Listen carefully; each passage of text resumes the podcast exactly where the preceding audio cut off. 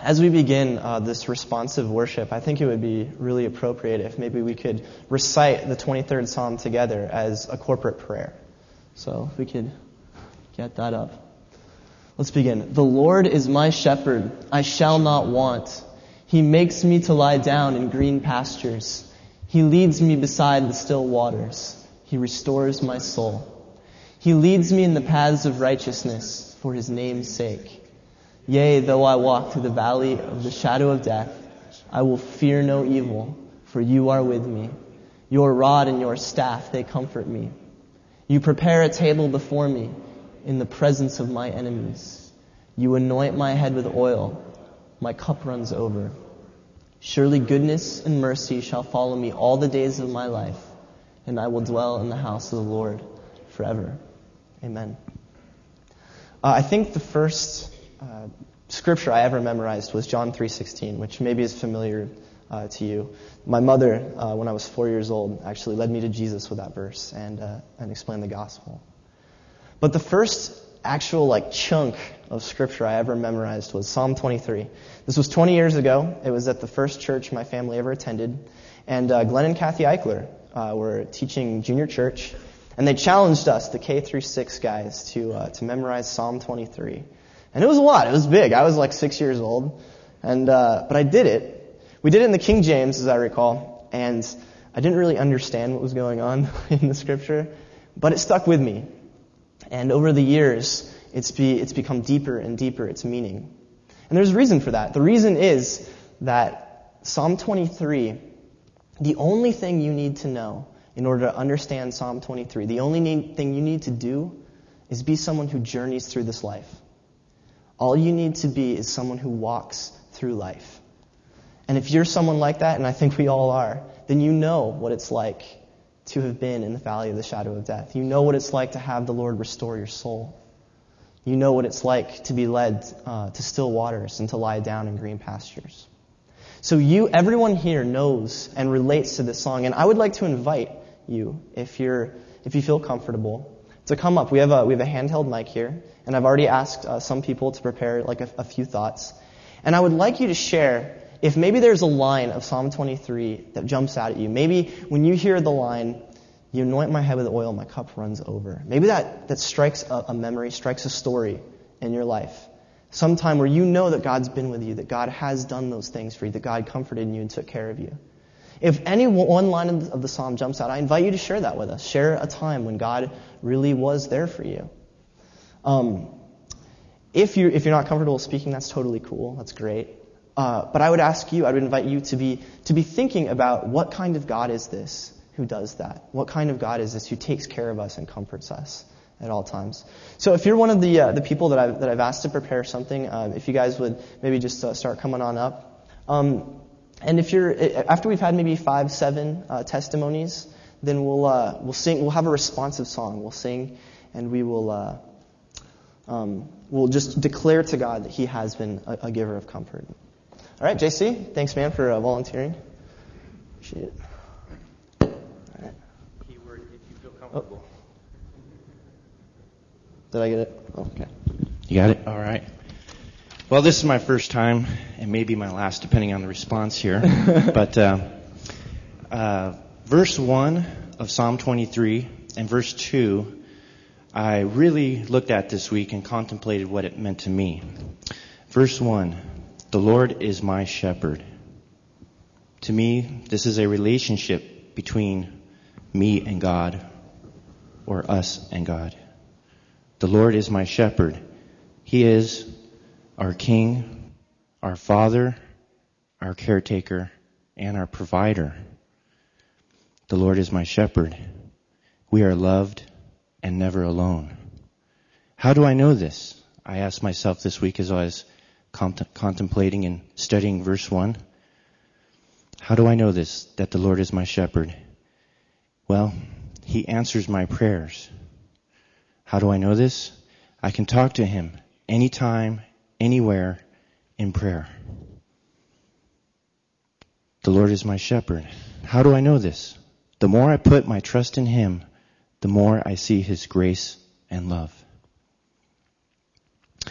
Notice, or I noticed, how the Lord is my shepherd. Not the Lord is the shepherd of the world at large. If he be a shepherd to no one else, he is a shepherd to me, watches over me, and preserves me. This is all I need. Then I looked at verse 2. I shall not want. I might want all that I wish for. I shall not want. I have all things that I need. I shall not want. The wicked always want, but the righteous never. A sinner's heart is far from satisfaction, but a gracious spirit dwells in content. I shall not want. I know these things are true because whenever I start focusing on the things I do not need but want, it leads to more and more wants, which in the end leads to less and less of a content heart and spirit. I shall not want. The Lord is my shepherd. Thank you.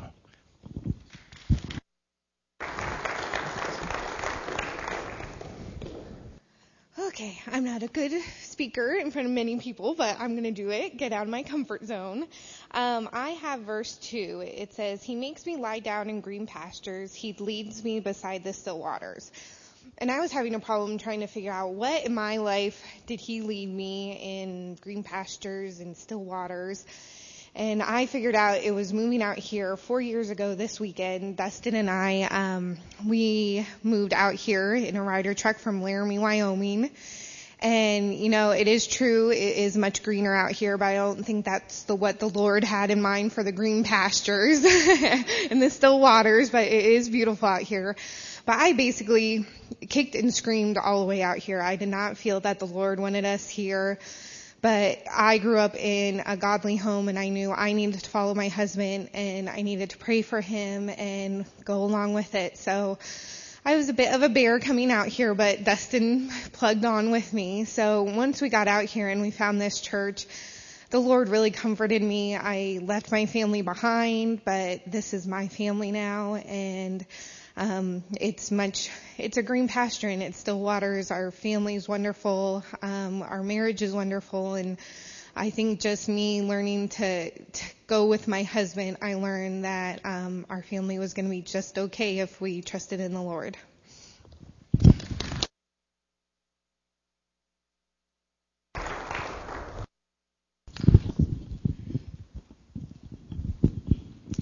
He restores my soul and he leads me in the paths of righteousness for his name's sake. A ewe, a female sheep, bearing uh, getting ready to bear her youngs, oftentimes, because of the weight, turns upside down and cannot get right side up without the help of the shepherd. Five times in my life, my life was totally turned upside down, totally devastated some as a result of natural consequences of my own actions, and some being caught blindsided, and unaware. I don't need, I don't need to mention names. Tom, would you come hold this for me, please? I don't need to mention names as I've forgiven everyone concerned and do not need to dredge up the past. Suffice to say, at my lowest points, I realized that I could not make things right on my own. I tried. I had to literally lie down in green pastures and beside still waters to recognize that my Lord was there. Tom, I believe this verse is progressive. Through experiencing the closeness of the Lord during these times, I became aware more and more that this life is not about me and my wants, but learning and experiencing who He is, that He is the restorer of my soul. After four of these five upside down times, the fourth, where my entire integrity was in question and was falsely accused due to incorrect perception of my accusers, who I was aware that God was testing me to see how I was going to react this time. Was I going to wallow in self pity? How soon would I turn to Him? When I chose to take the high road and do what was right in his eyes, I soon found a new strength to comfort my total devastation. I came to know that God doesn't become totally disgusted with me, but He tenderly helps me up. He is eager to restore, but I need to be willing to let Him. All of life is learning about Him through our experiences. Time number five was the ultimate test where I finally got it. Faced with a situation, I pushed my way through red lights, thinking or convinced that I knew what was best for me at the time. Oh my, it was three years of emotional and financial abuse. Keeping up a front on the outside. The pain was excruciating. I told God how, how sorry I was that I was not following His lead in this situation. Once admitting that, he slowly worked out details to where that situation was resolved in a way that I knew it was his hand and not by the doing of my own manipulation. Since that time until now, I recognize that he is leading me, but also know if I want the full benefit of his leadership, I must be willing to follow him. I also realize that He is in front of me, leading me, and not behind me, pushing me. Thus, the choice is mine whether I want to stay on the path or not. Not just the big ten sins, you know, but even the little, like even righteousness of having a right attitude. No matter where the path leads, if I follow Him, it will be right. Whatever He exposes me to, uh, will only strengthen and fortify my faith and confidence in Him. God knows what He is doing with me.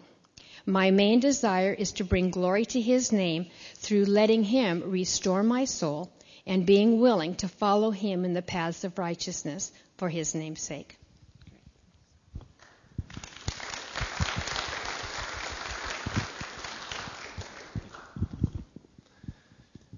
And the verse I chose uh, to speak on this morning was uh, He prepares the table before me in the presence of my enemies. And this one, whenever I think of the 23rd Psalm, this one comes to mind, and I'll back up and regress just a little bit. But uh, kind of like Tom here, I grew up, and you have one of those little know, folders or uh, what's the word I want to use? Uh, it's almost like a little picture frame beside your nightstand, and you got the little picture of Jesus praying on the rock in the 23rd Psalm, King King James version on it. And I grew up in uh, some of you heard me speak on Easter morning, heard me talk about uh, little mind games of, of working my way to heaven that I played growing up. And one of them was reading that every night, thinking that is one of the things I had to do. And I now I know now that, that that's not the case, but one of the, the benefits, I guess, of doing that is that over a couple of years of, of reciting that every night, you, you get to memorize it. Um, so I, I took this with me to Annapolis again, still playing those those mind games when I was a midshipman at the Naval Academy. And uh, first first day there, you learn that there is a present. You are in the presence of your enemies at the table. Um, at Annapolis, there are firsties who are the seniors. There are youngsters who are the sophomores, and they're kind of your friends. They're coaching you along. You're a plebe when you're there. And then there's these guys that don't really have a name, but I'll call Legion because I'm convinced they were indwelt by demons. Um, but uh, you know, they, they introduce themselves with "Welcome to the jungle," and you ain't seen nothing yet. Uh, but you sit there and you have to recite stuff for them. They they make you sweat. My mother has a picture that she used to hang on her refrigerator of me down to about 175 in a pool of sweat with these guys yelling at me. And to to this day, some of them probably I'm not a friend with. One I showed up in Yuma and it's like I'm peeking over the counter because I find out he's living across the street from me. But uh, um, you know, and they had the verse on their doors, the ones that were Christians, you know, from Job, brace yourself like a man. I'm going to ask the questions. You're going to give me answers. So you, you, you just couldn't win. But I, I, the thing that this taught me, this, this portion of it is a table in the presence of my enemies, was uh, that I had to trust God. And that uh, there's enemies, and that's plural. And there's me at the table. And a lot of times that's just how it is with folks, and there's nothing left to do but to trust. I think of uh, um, Joseph in Israel with his brothers. A lot of times he was he had a uh, he was in the presence of his enemies and how he was seated, but he trusted God and God saw him through. So if anything I'd say, that uh, as hard as it may be, you don't understand it, you can't see, you can't understand it like uh, Job or, or uh, Joshua was. To trust God that there is an end state in this, and it will be to glorify God. So thank you.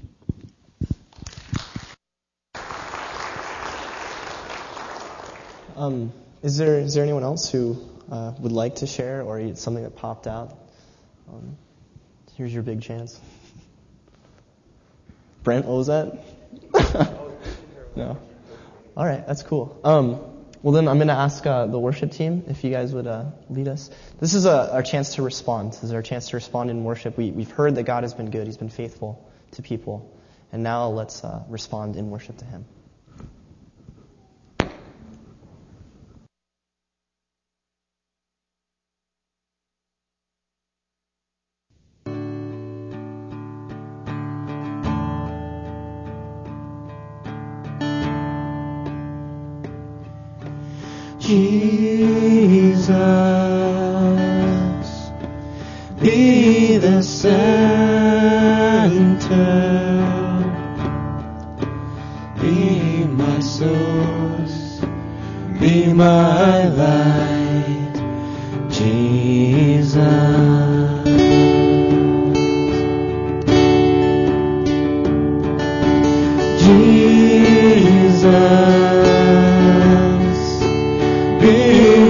Be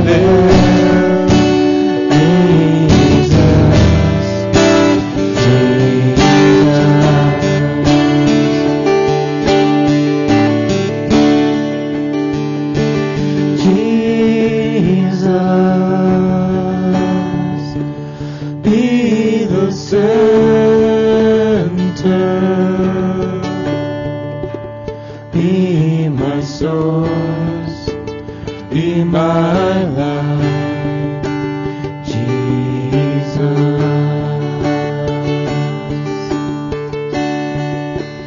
Be my source, be my life,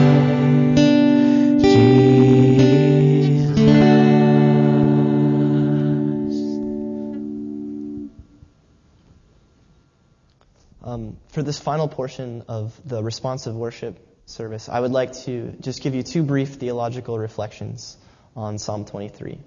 And I hope the first one will maybe deepen your understanding of, of what's going on with the images of, of the, the psalm, so that when you encounter it on your own, maybe it'll be a little bit more meaningful, meaningful to, to you.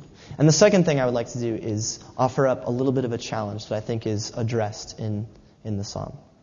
So, Uh, when I first started looking at, at Psalm 23 uh, to sort of study it, it struck me as really bad poetry. Um, I, uh, I have I, I took some English classes in college, and I know that you're not supposed to do some of the stuff that the psalmist does. He um, he changes uh, from he's talking about Lord and, and, God in the third person, and he changed it to the second person. He's like, "The Lord is my shepherd," but then he's like, "You comfort and guide me." Oh, terrible, goodness.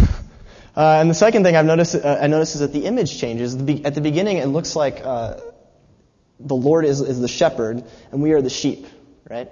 And then at verse uh, 5, it changes, and it becomes that the Lord is something like maybe a homeowner, and we are guests in his house eating at his table. Us, gosh, changing your, your images in the middle of a poem, T.S. Eliot would be very upset. But I don't know if that's really fair. And moreover, actually, I think I was wrong. Um, the image never changes. See, in ancient cultures, uh, the shepherd was the only person in, in, in, a region, in an area. He'd be the only, he'd be the only place of, of civilization, as it were. And so, what might happen is, is you, were, you were in the city and you got into a little bit of trouble. Maybe you got behind in your payments and you had uh, creditors coming after you. Or maybe you ran afoul of the law and you would run out of the city and you'd run into the wilderness to escape. And likely as not, you'd run into a shepherd. And when that happened, the shepherd had two options. He could invite you into his, his tents or his estates, or he could bid you farewell and send you on your way. If he invited you in and you sat down to table with him, that was a promise in that culture. It was a promise that you had sanctuary, that you were safe, and that even if your enemy showed up and sat down at the table with you, they couldn't do anything. And the reason I want to bring that, that image out is I think it's no coincidence that in the New Testament, we see Jesus being called the Good Shepherd and we also have the story of the prodigal son. And you remember the last image of, of the prodigal son is the son's coming back. He's bedraggled. He's covered with mud, and maybe the his old friends are after him. Where's our money or something like that? And he's welcomed in by the father. And not only is he welcomed in, he's celebrated. A party is thrown in his honor. Well, that actually happens in Psalm 23 too. Um, when it says, "You anoint my head with oil." my cup runs over. There's a lot of things that you could do in ancient cultures uh, for, for anointing your head with oil. It, it can mean a number of things. But in this context, I think it means you throwing a party. It's sort of like the birthday cake or the, the singing of happy birthday at one of our birthday parties. So I hope that, that you'll be able to, to think about that um, as you uh, as Psalm 23 matters to you later in your life. I hope that you'll be able to recognize that there is an image of Jesus in, in this psalm. Um, and it's not really bad poetry.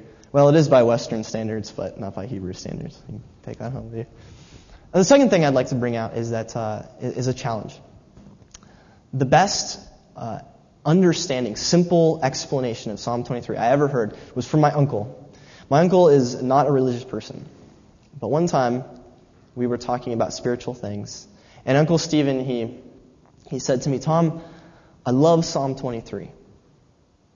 Because as I look back over my life, and he's a little bit older now, he says, I can't deny it's true. When I look back over my journey, I can't deny it's true. And there's a theological thing that's, un- that's going underneath that because Psalm 23, it's not about me, although I'm in it. And it's not only about God, although God is in it. It's about us. It's about the relationship we have, me and God, us and God. And it's important for us to be aware, be, be cautioned that there's a tension that's going on there. There's a tension. The tension is we worship God, and God is good. And because God is good, He likes to give us good things. He really does. But that's not why we worship Him. There's also a validation for us. In Psalm 23, the things that we're concerned about green pastures, still waters, restoring the soul, walking through the valley of the shadow, having a table prepared for us these are real concerns. These are the kinds of things we deal with on a day to day basis. They're in poetic form, yes, but they're things like food and shelter and safety, love. The very, the very simple, very, very human needs that we have. And in Psalm 23, we are told it's made okay for us, we're validated, it's okay to go to God with the things that matter to us. It's okay to enter God and be angry and be frustrated. It's okay to need vindication over your enemies. over your enemies at the Naval Academy. That was awesome, Tom. Thanks. Um, it's okay to be real with God. That's the right thing to do. God wants you to be real with Him, and He wants you to, exp- uh, to express yourself to Him in your prayers. But there's a danger. In ancient cultures, it was very common for uh, every, every little village or, or kingdom or tribe or city would have its own local, local gods, local deities. And very often, uh, a foreign oppressor would come along and take over. And when they did, there was always a sizable faction of the people of the city who said, we want their God. And so they would adopt. They would adopt the foreign gods. They would adopt, like if the Greeks came in, they would adopt Alexander's gods. Or if the Romans came in and took over, they would, they would take Rome's gods. And there's a reason. It was because they, in their, they were looking to their gods to protect them, right? They were looking to their gods to give them strength and power, and their gods failed. Their gods let them down. So when the new gods came in, they'd say, oh, well, looks like, looks like that God knows what's up. Looks like that deity knows how to take care of us, and we want him on our team. And so they would. Interestingly enough, the Jews never did this. Um, there's a lot of stories where the Jews absolutely refuse. When foreign uh, oppressors would come in, the Jews would risk life and limb to hang on to Yahweh, their covenant God. It is very easy for us to love the things that God gives us and make that the reason that we love God.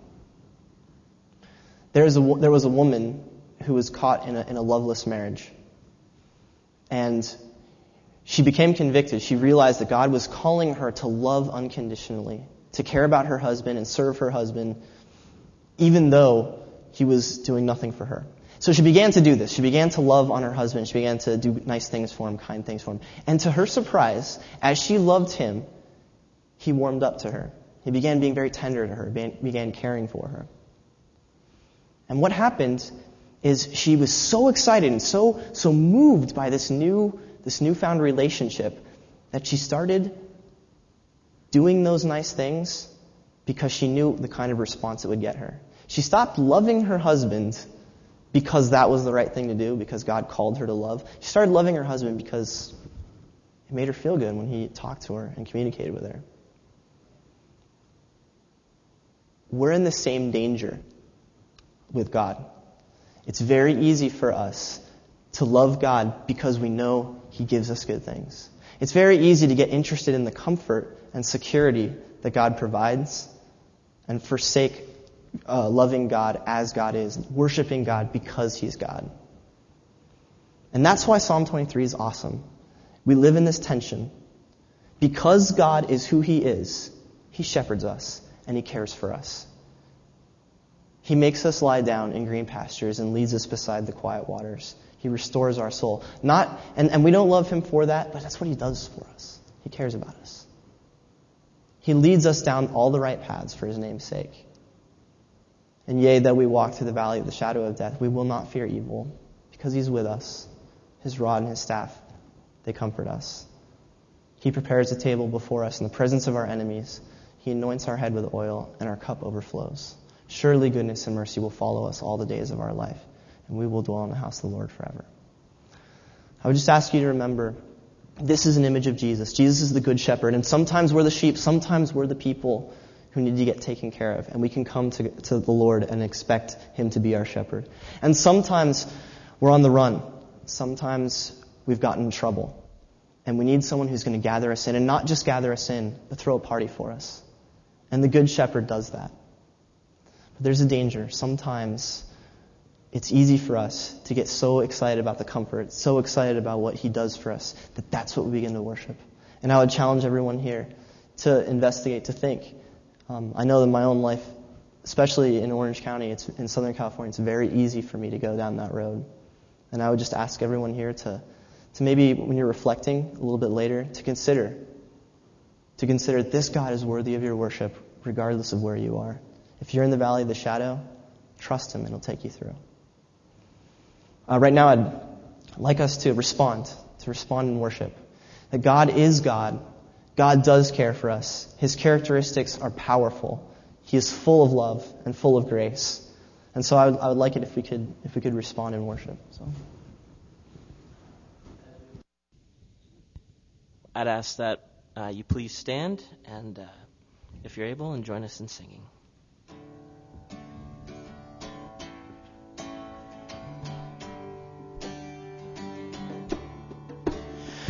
Thou fount of every blessing, tune my heart to sing thy praise. Streams of mercy never ceasing, call for songs of loudest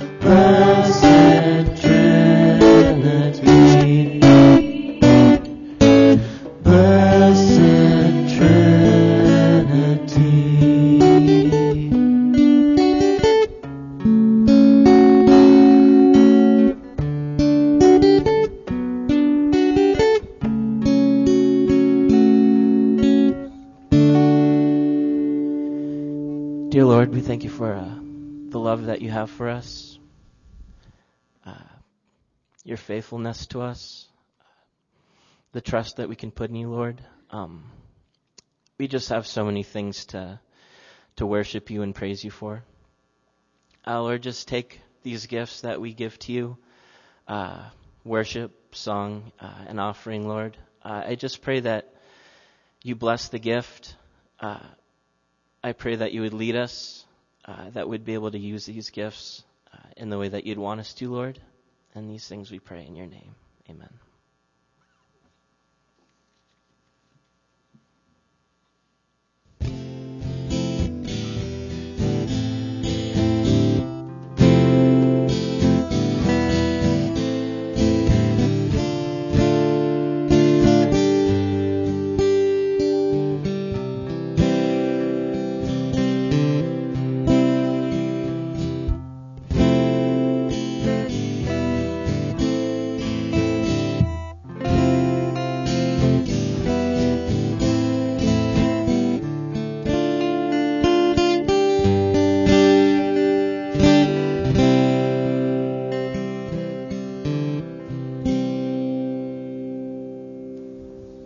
Okay.